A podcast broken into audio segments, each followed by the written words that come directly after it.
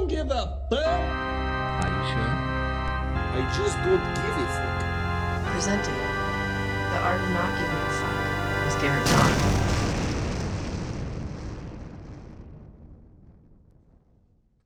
All right, so uh, hey everybody, this is Garrett with uh, Command Z and Art of NGF, and I'm here with a very special guest today for the Victim to Adventure podcast, and that is Tellman Knudson, as you can see. What's up?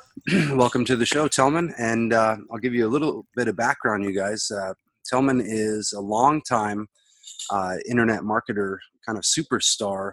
Uh, who's been lingering in the back of my mind for many, many years. So it's really cool we get to have him on the show. Uh, what I remember way back in the day was some really inspiring content uh, from a brand called Overcome Everything. So we're going to touch on that.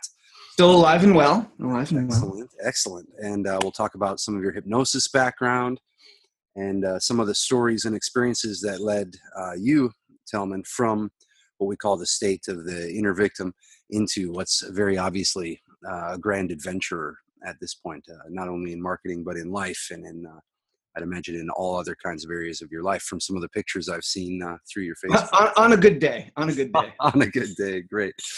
So um, why don't we dive right in, and I'll ask you just to share that story about uh, when you were growing up uh, with the leg braces and the running and everything. Let's just leap right into that. Yeah, well, first of all, I do want to apologize. I know you never open up an interview with an apology, but if I'm a little red faced and if I start sweating profusely in the middle of this interview, I, I just got back from a 45 minute barefoot run that was fast and furious, and it was longer and way more humid than normal for Vermont, which is where I live. And so the heat just zapped me and made me start sweating like crazy. So sorry in advance, a little bit sweaty, too much barefoot running. Um, and I'm also drinking a little protein smoothie so I don't pass out on anybody in the middle of the interview. um, so I was actually thinking about this interview uh, and, and the podcast show before um, I, I well while you know before the show and while I was out on this run, I was thinking about okay, so we're on the art of not giving a fuck here, and um, I, I was like, do I really not give a fuck? Is that true? You know, I was like thinking about it a little bit, and I just I, I had this shadow of a of, of a memory pass through my mind of being I think in junior high school or maybe high school and and hearing a few kids uh, gathered you know outside of my peripheral vision that were just like he he just doesn't give a fuck and um, I, I, this is something that I started realizing was a was a, a, a, a way of achieving enormous freedom when I was very young. And I know maybe a lot of people have this awakening in the midlife crisis. You know, you know they they're, they're 40 years old, which I'm turning you know in January, and um, all of a sudden my life has no meaning, and they get divorced, and then their second career, and then they're 40 pounds overweight, and and, and what what the hell's happening to me, and, and what am I going to do for the rest of my life? For a lot of people, that happens. Uh, as an adult, I've discovered, and for me, it happened basically in junior high school and uh, it changed the way I looked at the world forever. But um, I, I, I really want to talk about some of these cool things about how essentially not giving a fuck can um, it just gives you options. It gives you so many more options than than normal people have. And um, I was just contemplating that whole idea while we were while I was out on this run of of of of, of why it's so cool. But all right so basically here's the deal i grew up in rural new hampshire okay i grew up in enfield new hampshire very small town i didn't go to a, a one room schoolhouse you know i've made a couple friends over the years with folks that you know truly grew up rurally right and, and and did the one room schoolhouse thing um, you know, with 20 kids, you know, K through 12 or whatever. And, and, and, and that's extreme. I wasn't quite that extreme. Uh, we had about 100 kids in my class, right? Um, in junior high and high school, but that was five towns. You know, that was five towns. That was Enfield, Grafton, Canaan, Dorchester. Um, Enfield, Grafton, Canaan, Dorchester. I'm I'm missing one. Anyway, so the really interesting thing about this was it was a rural uh, redneck town, right? Uh, in New Hampshire, it was all um, all trucks and guns. That I mean, that's what you got. You had trucks and guns, And I just wasn't a trucks and guns guy. Not my thing. You know, if, if you're into trucks and guns, more power to you. You know, that's awesome. But I was just never into it. And um, so, you know, growing up, I was really shy. I was really introverted, right? I had ADD and, and still do. You know, I mean, it, now it's a huge strength. Then it was a huge flaw. You know, it sucked. Um, it meant bad grades across the board. It meant I could never turn anything in on time. It meant I could only work under extreme duress. Right. Um, it, also, I was really bad socially. I was just had one of those nerdy, awkward, um, mostly introverted personalities, and I didn't get uh, social behavior and the weird small talk that everybody did, and all these types of things. Um, so, so I was very, I just didn't uh, make friends easily. Um, uh, you know, all these types of things. So I was nerdy and introverted, so I didn't really have any friends. I was ADD, so I got really bad grades. Okay. I was uh, I had twisted legs, so I was born with a with a with a disease, a very minor disease called femoral anteversion. So it's actually a leg deformity where both of my femurs, which is the bone that attaches between your hip and your knee, were bent inward. So basically, both my feet pointed in at you know 45 degree angles. I essentially couldn't walk without tripping over myself for my entire childhood. Sucked. Okay, sucked. Um, so bad socially, twisted leg. Oh, I had no hand or eye coordination. I actually couldn't reliably catch a ball until I was 23 years old. I'm not exaggerating. So uh, any kind of sports were out. You know, I was I was skinny, so I had that going for me. Know, I, I had a really strong metabolism, so that was good, and I had tons of energy because I was ADD. So so I wasn't lazy. That was good. But um, and all these things just weren't working for me in public school right my, my parents got divorced when i was young so you know parents got divorced parents got remarried parents got divorced again you know have more parents and step parents than i can count on one hand so that, i mean that's kind of you know weird for your family life right and i mean fortunately things are all settled down and good now but but there was a lot of flux as a kid uh, and so essentially going to school every day for me was the worst thing ever. No friends, bad grades, sucked at sports, you know, got made fun of all the time. Um, I mean, it just it wasn't any fun. My childhood was not that fun for me, and so growing up, I got picked on a lot. I, I was a black sheep in a sea of cotton, you know, and um, uh, I, I and it, it, just destroyed my self-esteem. Like I had no self-confidence whatsoever. You know, I it, it, there was no, it was all um, just me being angry and upset and, and pissed off at everyone everywhere, and that's how I felt um, for the majority of my childhood. And what ended up happening was I realized I got made fun of a lot and I dreaded going to school because I dreaded getting picked on. I dreaded being the, you know, target in the food fights. I dread, you know, all those kind of things that, that, that the classic um, nerdy kid, you know, it's, it's, it's Peter Parker, you know, when, when, you know, getting picked on by Flash Thompson, like it sucks. And so, um,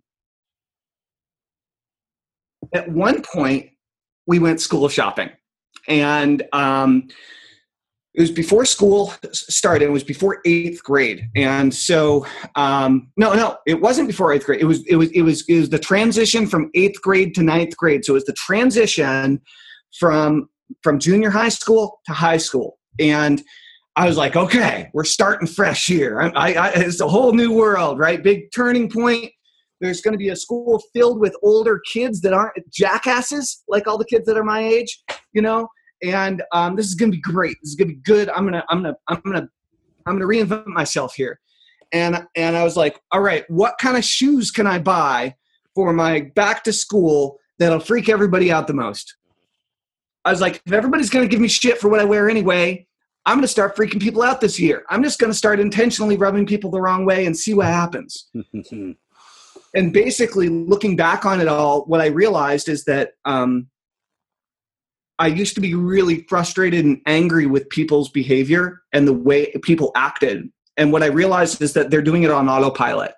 Almost 99% of the people out there, 99% of the time, yourself included, even if you're a weirdo black sheep, is all autopilot. People behave like robots in most situations, most of the time. That's what keeps us alive. That's why you're breathing right now. That's why your heart's beating right? That's why all the subconscious thoughts that you're having are, are having. So anyway, long story short, I guess it's not really that short. Long story long, what happened was I bought these shoes. They they're kind of like Converse uh, All Star shoes. You know the the the um, uh, canvas upper, and the, but they're Vision streetwear. They're skateboarding shoes. I don't know why there was a skateboarding store in Lebanon, New Hampshire, because there was no sidewalks.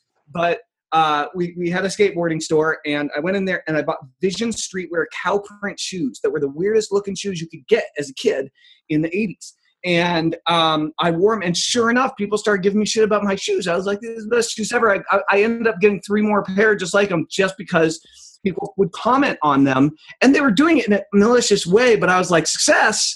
I won this first battle." And so, over the course of high school, I started um, I started wearing lipstick. I started painting my fingernails. Um, I got a three and a half foot tall mohawk. I pierced my eyebrow. I pierced my nose. I was the only kid in the entire school that was doing anything like this. I was wearing hot pink miniskirts to school, and people were getting all freaked out. They were losing it, and it was awesome. Yeah. Uh, and I, I realized that I could completely control the way people would react to me um, so why not? And it was a re- it was the most liberating thing ever. It was the most liberating thing ever. And so I turned all my weird quirkiness. I just owned it. And um, now in business, many years later, most of the time you'll see me in a suit and tie. Um, I'm wearing a, a, shirt for this occasion for two reasons. I just got back from a barefoot run. I'm sweating like crazy. I also thought it would be good. This is one of my favorite T-shirts. I love to wear. It says not a crime. Has a guy in a top hat with a big weird bike and he's riding around. Anyway, so now in business, it's it's not. I do give a fuck what people think about me now in business because the way people interpret me or, or the way that people respond to me is in direct proportion to how well my sales systems work and how much money I make. Mm-hmm. right so people are still going to respond it's just that making a choice of of how you're going to come across what you're going to do how you're going to speak in order to serve your own best interests whatever it is you're trying to accomplish mm-hmm. all uh, if you realize that you can do and you can be whoever you need to be you can do and you can you can be anything in the entire world starting now then you have options galore from relationships to making more money to getting into amazing shape for becoming a spiritual master you know for becoming the ultimate ninja warrior. I mean whatever your thing is it's yeah. cool. Um, but you can do it if you stop caring what people think about you and you start realizing that what you do changes how people think about you and, and the way that you do it. So so anyway that's my um, kind of first not giving a fuck story of, of kind of when I first made some of these realizations when I was young. That brings up a lot of interesting points, uh, specifically that you mentioned that now you do give a fuck, obviously, about the way certain people see you and the way you present yourself, but it's all in a deliberate manner, in a manner that you've chosen, that you went through uh, the rejecting of all, all kinds of things like not caring what uh, people who obviously hate you think about you for one thing and not trying to live up to or match up to whatever the hell it is they expect of you which then suddenly opens the door to oh well what the hell do i how do i want to be perceived what's actually going on here rather than that chain of uh, of reaction that could keep uh, a person locked up trying to serve the people that will never like them for their whole life. So that's why we call it the art of not giving a fuck because it takes some refinement, uh, not pure rejection because we end up at rebel, you know, we end up at reactive rebellion. And like you said, it just remains on autopilot as a reaction to what we don't like or, you know, still serving that same uh, principle. So I'd like to hear how that came about for you. And, uh, you know where where does this where did it connect for you from learning that going through those experiences in school to then leaping into business and trying to do this stuff for yourself? Yeah, well, I mean, they're all over the place, right? So, in personal development, for example, uh, or or or in NLP or neuro linguistic programming terms, I know that you're into some of that kind of stuff. Um, you, know, you talk about generating your own internal state, or you're generating a state, or moving into a state, right? Uh, or we can also talk about emotions. And and when someone says something nasty or negative to you, right? most of the time, most of us feel bad and then we feel angry right? First we feel oh we get hit and then and then we get angry and when when when we get angry everybody's a different way of dealing with that. Some people just back off and go introverted and, and just back away from the fight and some you know it's fight flight right? Some people want to go and punch your lights out. And so when you can learn to generate your own internal emotions and choose how you want to feel and how you want to react most of the time, especially when you're in one of those high intensity reactive positions where you could do or say something very stupid um, just with a knee jerk reaction. When you learn to take control of that, um, you, well, you're able to do things like you can start public speaking without that big of a problem right? That's a simple a simple practical application where you don't get free all freaked out about what people are going to think about you. Yeah. now you can make more money because you're willing to have the, have the guts to get up and, and speak from stage and suffer through the absolute inevitable rejection that you'll experience over and over and over and over and over and over and over again if you ever try to sell from stage unless you happen to be one of the few naturally gifted in which case you you are. Congratulations. The rest of us um, have to suffer in order to learn how to be uh, much more effective at, in this case, making money. And, and there are all sorts of different ways that you can do that. It's not just about money, though.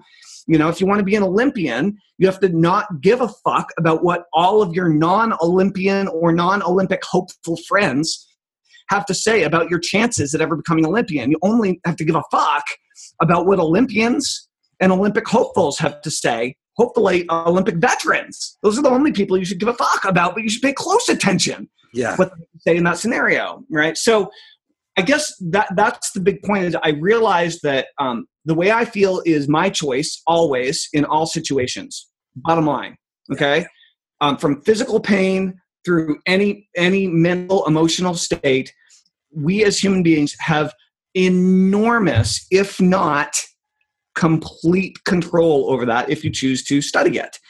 And um, that has had endless applications for me in business. First, as a hypnotist and hypnotherapist, I studied brain waves and peak performance in college.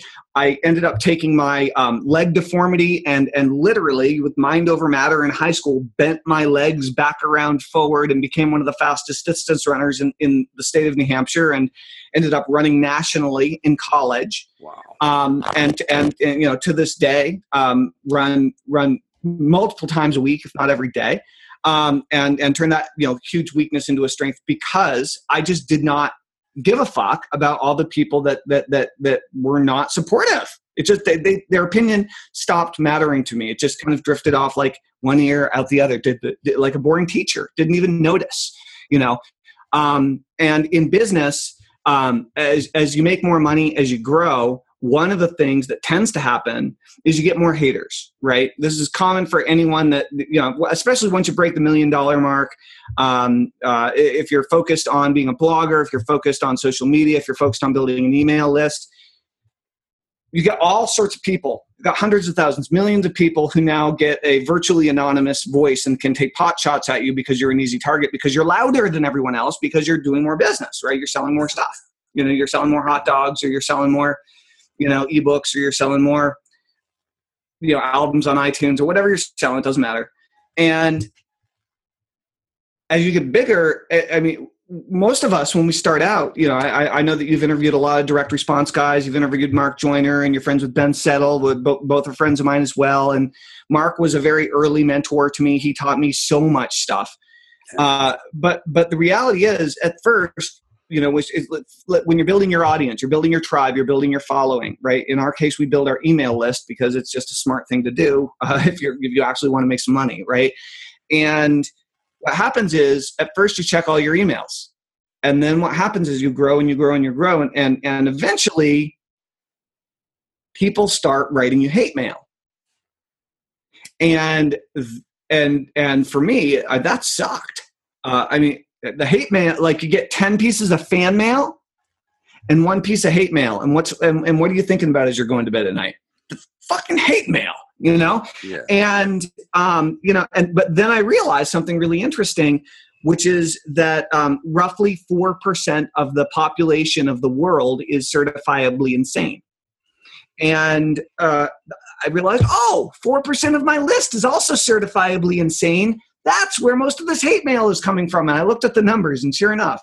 So the the point is that that as you get bigger, as you make more money, you have to deal with bigger problems. You have to deal with higher pressures.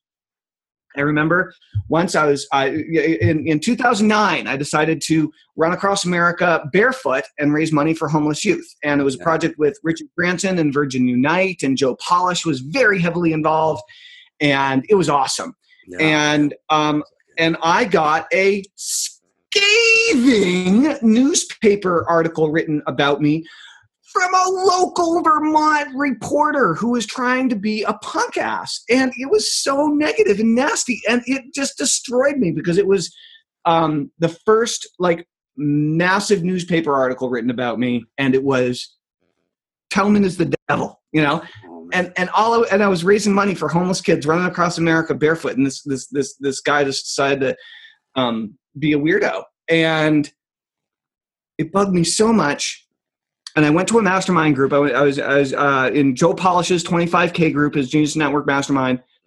Paula Abdul was there, and I I, I got up on stage. You know, it was a little stage because there were only you know 30 people there, or whatever. Got up in front of the room on the hot seat. I was like, guys, I'm dealing with some media stuff here. You know, my list was about, I think, half a million, 450,000 people um, at the time. And um, I had like 35 employees or something. And, you know, we, we had a, we, had, we, we were cooking. And um, I tell the story, and Paula Abdul basically lost in my face.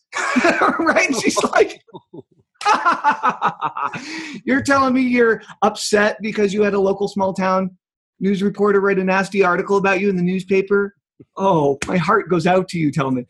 And it just put it in perspective, you know, put it in Yeah. perspective because um, so, so so that's the point is the more successful you'll get by nature, the more people are going to dislike you and they have no problem letting you know.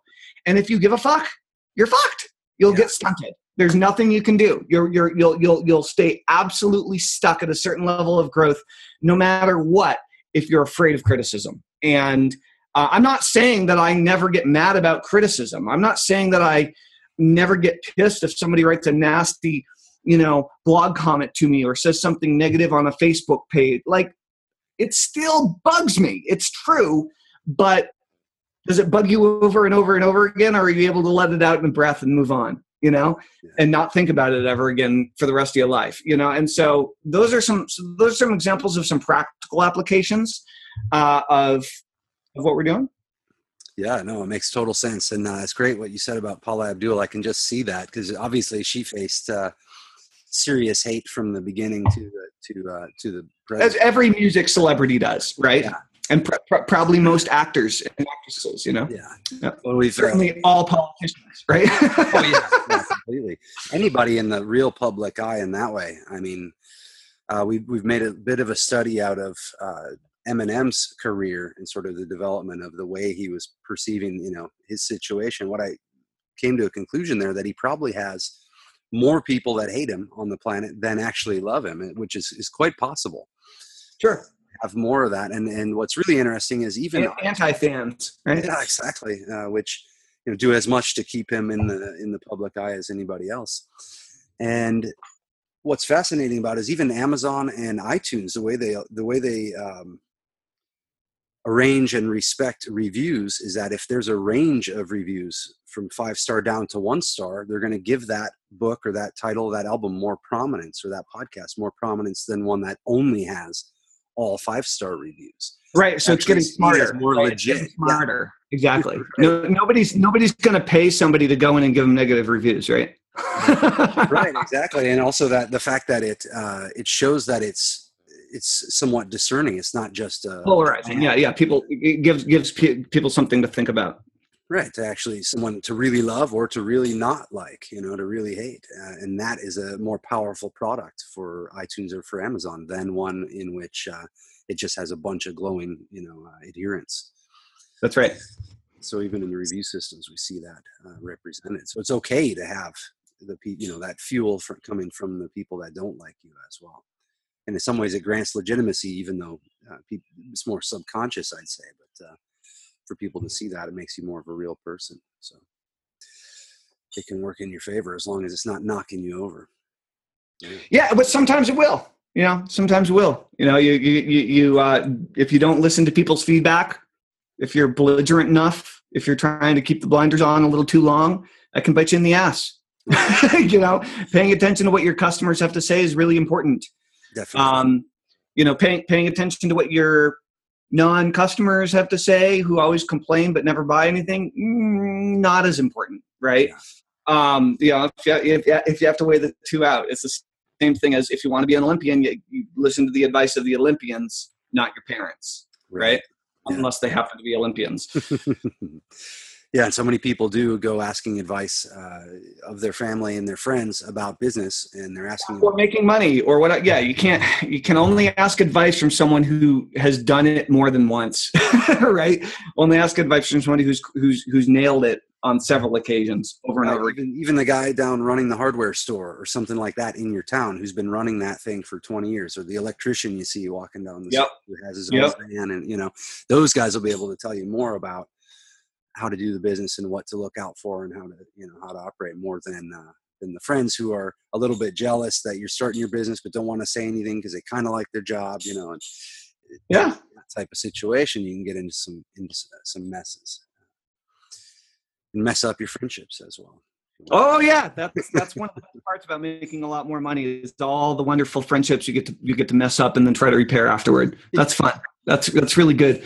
That's really weird you know? I mean it's like yeah people get all weird and jealous and and the reality is when you start making more money you do start doing things differently. You start eating in nicer restaurants you start driving nicer cars um, um, you start drinking better beer whatever and um, and and and that changes the way people feel about you you know? It changes the way people interpret you. Yeah, definitely, and that can that can be painful too, going through that. And uh, part of what you said makes a lot of sense as well. In that, you like you said, you'll still feel the criticism. You still have the natural human response when uh, somebody says a negative comment your way or some. but but but you do but it does start to mute out Yeah. right over time as you get better it it becomes less and less like you become less and less and less aware you know Yeah, and you're you're tuned in to the what I call the adventurer. You know, the song of the adventurer that's always there in everybody. That desire to get out, to walk around, to see new things. To uh, what I'm curious about is what did it what did it really feel like? What was going on in your mind? You know, so you have this doctor giving you a diagnosis, which, as we both know from the hypnosis backgrounds, is, is a pretty powerful suggestion. Have this guy, Right.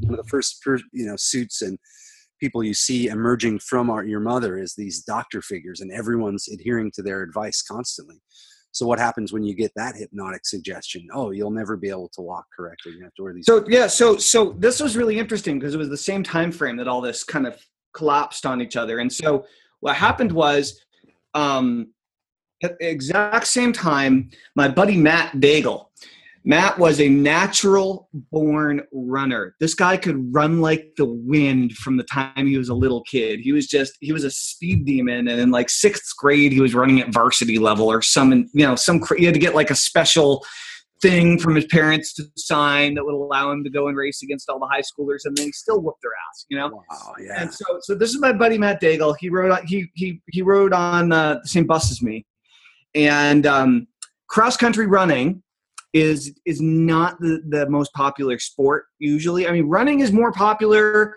is the most popular sport in America right now, which is a big change from the '90s. I'll tell you.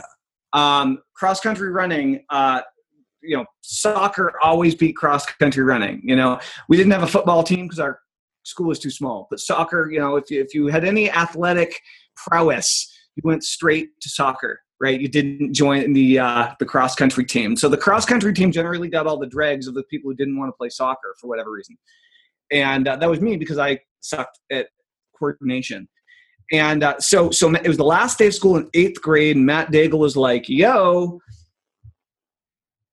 you gonna um, come out for the cross country team or are you gonna sit at home playing video games all through ninth grade you know and i was like oh dude i can't even walk and he's like oh you'll be fine come on and so went out and what happened was um, i went to my first practice and we had to we had to run around the field a couple of times so it was a mile run warm up And I remember during the warm up, I was going, I was running, I was hurting, I didn't feel good. And I like, you know, if you're not used to running, you run a mile, you feel like crap.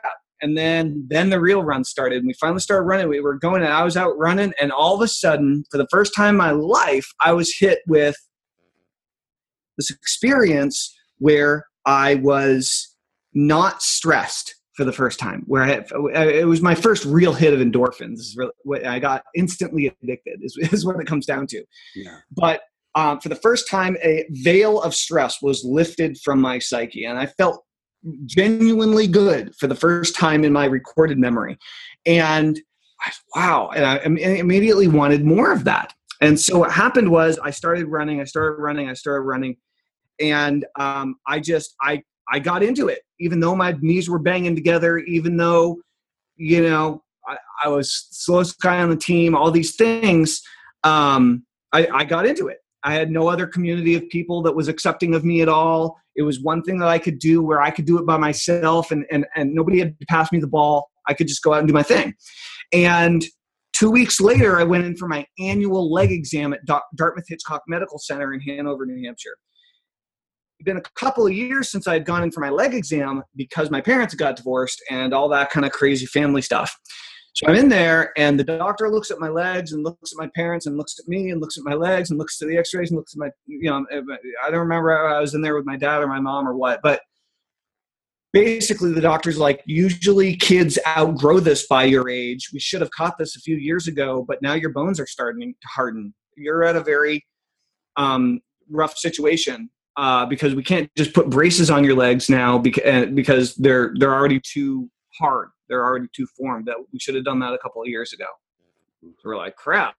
Like, so you have two options: either a, spend the rest of your life with your legs pointing in, or b, we break them both. We put flat breaks in both of your femurs. We spin both femurs out. We put six to eight pins in each leg. We uh, give you full, um, you know, hip down casts for six months to a year, and then braces again for six months to a year after that. And this is two weeks into me discovering cross country running, and um, what ended up happening was uh, I was like, "Well, will I ever run again?" They're like, "No, no, no. I mean, no, you won't ever run again." and I, and I was like, or I have to basically spend the rest of my life with my legs all messed up. And they're like, yep, that's basically what you got for options. I was like, damn it. Can we at least do the operation after this cross country season and I'll just make this one count? They're like, yep. And we scheduled it in for the day after my birthday in January. And uh, I went back to cross country the next day and I ran my ass off. And what happened was, in a couple of weeks, I started running seven miles to school, going to school, going to cross country practice, and then I started running home. Mm-hmm. And I, I, I, I, was just putting all my juice, and my body was taking it. Like my body wasn't breaking down. It was amazing. Yeah. And and and three quarters of the way through the cross country season, my coach Bill Bellion, he he he says Telly because everybody called me Telly back then, short for Tellman. He says Telly, come here, come here. You know, he had a big vein in his forehead. Bill Bellion comes over. He says, you look at your legs, you look at your feet. What are you talking about? And he's like, I think they're straightening out. and I looked at my gait while I was running, and sure enough, my literally my legs were bending back around forward. And through sheer force of will, through mind over matter, in one cross country season, I bent my legs back forward, and it was a complete medical miracle. And that was where I was at the point in my life where I was finding myself really for the first time and where I realized I could just do whatever the fuck I wanted. Yeah. And so I just kept milking that. you know, I, have I've been kind of reminding myself of that ever since. Is um, uh, you, you really can. And for me, it um, took a very scary moment of of losing something that I found very important. Uh, you know, it was a new thing for me. Uh, I'd only been running for a couple of weeks, but I found it very important to keep. And um, apparently, that drove me enough to just go full force and ignore everybody else's warnings. You know, so um, I've just kind of carried that on into my entrepreneurial life and and and in my life as a father and and all these types of things. That same level of um, standing up for what you believe in and just going after it full force. Don't ever sacrifice your morals, your principles, your ethics, and, and what you believe in um, just because somebody else doesn't believe in you. You know, that's not the point. The point is to believe in yourself so much that the people that do believe in you will be magnetized to you. Yeah, yeah, that's beautiful, and I see how exactly how that relates uh, relates to business, finding your tribe and everything. So, where did that connect for you? So you went, you finished high school. You're now you're running. You're Yeah. full steam ahead. Where when and then you got into the, uh, you must have connected with the mindset stuff when you got into hypnosis and then uh, your brain. Yeah, in college, I studied altered states of consciousness, peak performance. I apprenticed with several different shamans from around the world, studied binaural beats and brain waves, and um, got really got into perception. And um, and I didn't finish college because my dad ended up going into a chemical coma in the hospital and this whole crazy thing. But uh, I did become a hypnotherapist, and um, for me, that was I was trying. I was in college to figure out what I wanted to do with my life, and at that point, that made perfect sense. So I became a hypnotherapist, and I after college, I ended up opening up uh, six different offices, and um, basically, I hypnotized everybody in Vermont, New Hampshire, and I just hypnotized a lot of people, uh, all one on one. I did that for about seven years, and then I, I live in a ten thousand person town now in Vermont and slightly bigger than the one I grew up in, but way cooler. Um, and uh, and and I got tired of how much money I could make trading my time for money. So I'm kind of fast forwarding through this here Sure, sure. um, to today. Um, you know, I started a whole bunch of businesses that failed before I was even a hypnotist. You know, my first my first business was a salsa company and all all this other stuff, but. I ended up becoming a hypnotist, doing that for a long time. And I wanted to break free of the local economy, but I liked where I lived. Yeah. So I said, the internet. Let's go study the internet. In 2004, I went online and um, I looked around at all the people in personal development because as a hypnotist, trying to sell hypnosis online in some way, shape, or form, personal development is really the closest thing, right? Mhm. When I say hypnotist, I don't mean a stage hypnotist uh, for comedy. Um, I mean a, a hypnotherapist helping people with, you know, just deal with various issues, right? Yeah. And um, what ended up happening is I realized that everybody that was making significant money online at the time had email lists. And um, uh, so I ended up you know, doing a big interview series about email lists and, and really dove into email marketing. And um, for me, that was the ticket to, to actual cash, right? Is when I learned about email marketing and, and building email lists. That was the first time that I was ever actually able to make money in my life. Like I was free. I could wear whatever I wanted to. I could, you know, do all sorts of weird stuff, not, and, you know, and be kind of like bulletproof to insults. And I could run real fast, uh, but I couldn't make any money. And that sucked. Um, you know, like, you know, I still had buddies that were working full time jobs that were making more money than I was, even when I was hypnotizing eight people a day on occasion. You know, so it was like the math, the math just wasn't working out Yeah. And so I learned leverage. I, I learned how to um, focus on uh, instead of trying to talk to one person or sell to one person at a time. I learned about selling to hundred thousand people at a time. I know that's a big jump for most people, but if you want a big jump in your income, you need to have a big jump in your in your thinking and the way that you're doing things. Mhm. And so for me, list building was the ticket, and um, you know, building a large following of people who wanted to hear from me on a regular basis. And so I started numerous internet businesses all around that um, some hypnosis based, um, some marketing based, all more or less under the umbrella of Overcome Everything, which is the name of my company. And um, I, and now I've been doing that for 12 years, 12 years. And I've been doing internet um, and, and email marketing for 12 years with various businesses that I've started and, and clients that I've worked with. And um, the way all this comes together now is that uh, I mentioned earlier in the interview that I was really not very good at school. I was a very slow reader. And as a result, I really ended up learning how to read via comic books because uh, the sentences are much shorter. There's a lot more pictures, right? And um, the the there's less opportunity for the letters to start swimming around on the page if you're not really good at tracking that kind of stuff. And so I've always loved superheroes, and um, this entire time, my entire life, I've I have a huge comic book library. I think I've watched every superhero cartoon Hmm. on the internet, you know, and uh, I've never been able to bring one of these hobbies, one of these joys of my life, into directly into my business before. And, and I recently cracked the code with this new type of email. So for those of you that are entrepreneurs, for folks that are email marketers interested in building your list, um, this is a really interesting thing that I discovered, and it's this concept of fictional email.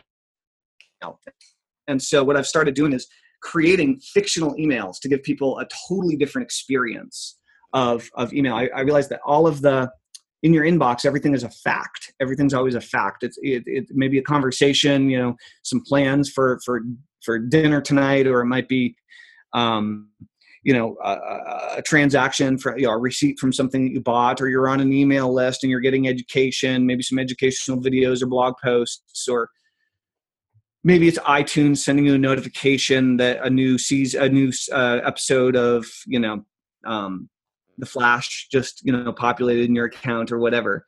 But it's all fact. And so what i started doing is i started um, creating these fictional characters and sending emails to my list from the, these um, purely fictional characters and i started getting this massive increase in response. So uh, if i would send an email out normally it would make me $1000 right for example. Sending one of these types of emails out will make me $10000 wow. selling the same product or service at the end except it's pure fiction. And so um, we're calling it project hero and basically, what we're doing is clients who have big, big emails and are looking responsive, and we're injecting this fictional email writing stuff. So we're calling it Project Hero, and it's pretty awesome. Um, essentially, what we're doing is we're creating fictional superheroes, fictional characters for businesses that every single time can go in and outsell and outconvert the guru or the company name that they send from. So if you don't have an email list and you don't study email marketing, at this point I'm talking gibberish to you. That's okay. Everybody else, um, if this, you know, uh, if you have a big email list, if you if you if you like this idea of supercharging the responsiveness of your list, uh, we, we do a lot of that kind of stuff, and it's very very exciting because it's a new as far as I can tell, it's really a new art form that we've created, where we've where we've blended email with fiction in a way that's driving enormous sales. So it's it's a really interesting combination of things that um, took me a long time to figure out. So that's what I'm working on now, uh, and we got some we got some great clients under our belt, and we got some really really cool uh, secret projects that I'm not allowed to talk about that are underway, but. Hmm. Um, yeah, we're doing doing a lot of good stuff with it. It's it's it's pretty fascinating. Yeah, it sounds like a lot of fun. I saw one um, one of the emails Ben Settle had sent out, for, uh, or that uh, I received from Bigfoot, which was uh, yeah. Ben and I, um, we, we uh, he interviewed me right, and then uh, and we had a big conversation about this. We had met at an event a few months back, and yeah, and yeah, he he um, implemented the Bigfoot uh, email and sent it out. That, that was pretty cool. Yeah, it was a lot of fun, and uh, and I could see the um,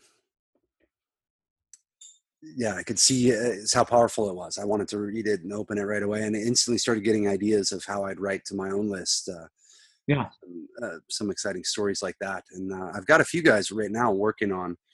Uh, just had them start writing daily emails, even to no one. So, and at first they said, "What the what you know? What the hell am I doing?" But immediately they're looking around and seeing that every story, everything that happens in their life, suddenly comes into service of this, and they're actually identifying who they want to connect with, what they want to be doing, and actually yeah. how to connect what they know with actually selling something.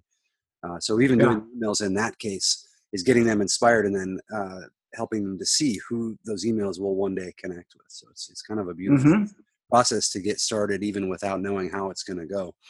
Uh, and I think uh, some of the inspiration can come from what you're up to, telling these fictional uh, emails. That's a wonderful idea, and it's going to stand out so much from all the like we talked about, all the sort of stifled factual marketing emails. Not there's something wrong with those, but that they don't they just don't stand out because there's so many millions of them flowing into everybody's inbox. That's right.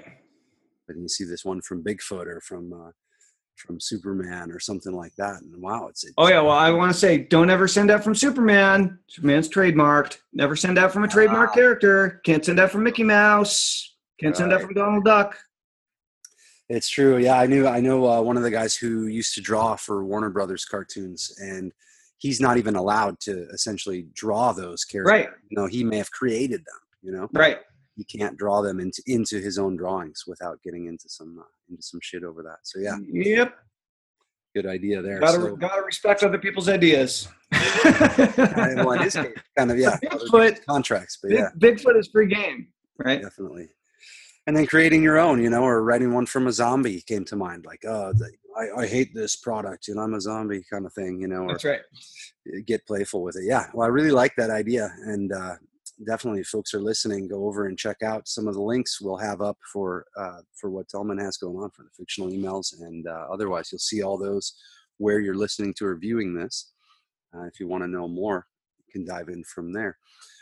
Uh, thanks very much for coming on the show, Tellman. It's great to hear all these stories and just to to get a dose of your uh, vibrant energy. It's wonderful. Yeah. Well, thanks for the invite. I appreciate it. Yeah, man, no problem. And uh, I wish you the best in everything that you're working on. And uh, maybe we'll have you back on the show again sometime soon. We can get into a little more detail about all the stuff we fast forwarded through. sounds fascinating. That'd be awesome. Excellent. Well, thank you very much. And uh, anything else you'd like to add before we call it a day? You know, um, yeah, uh, guys. So here's the deal: if you are going to start a business or you have a business and you aren't focusing at least 90 minutes of your day every single day, seven days a week on building your email list, then you are quite literally circumcising your ability to make money. Okay, uh, you, you're intentionally cutting yourself off from an enormous profit stream. And so, if there's one out of everything else, don't, okay, don't give a fuck, do whatever you want, be your own, do your own thing. All this, it's fine. Okay, fine. But like, rubber hits road. Okay, you need to build your email list. You need to build your email list. You need to build your email list. I don't have time to give you all the arguments right now. All I can say is from the bottom of my heart is email is and will be for the foreseeable future the most profitable channel to build your business in the world. Period. End of story. So if there's any question in your mind about what you should do next, the answer is you should build your email list faster, more regularly, more consistently, with more intensity. You should be dedicating more of your time, more of your effort, more of your energy, more of your focus, definitely more of your money to building your email list. It's an asset that you will have for the rest of your life if you treat it properly. So, um, just gonna plant that seed, build your list, it'll change your life. Excellent. And this is coming from the from the mouth of someone who's doing it and living it right now, guys. So definitely take action. There you have it. Awesome. Thanks for the awesome interview, Garrett. Yeah, thanks again, Tellman. Really great. Thank you for listening to the Art of Not Giving a Fuck podcast. For more info, visit artofnotgivingafuck.com or radicalundoing.com.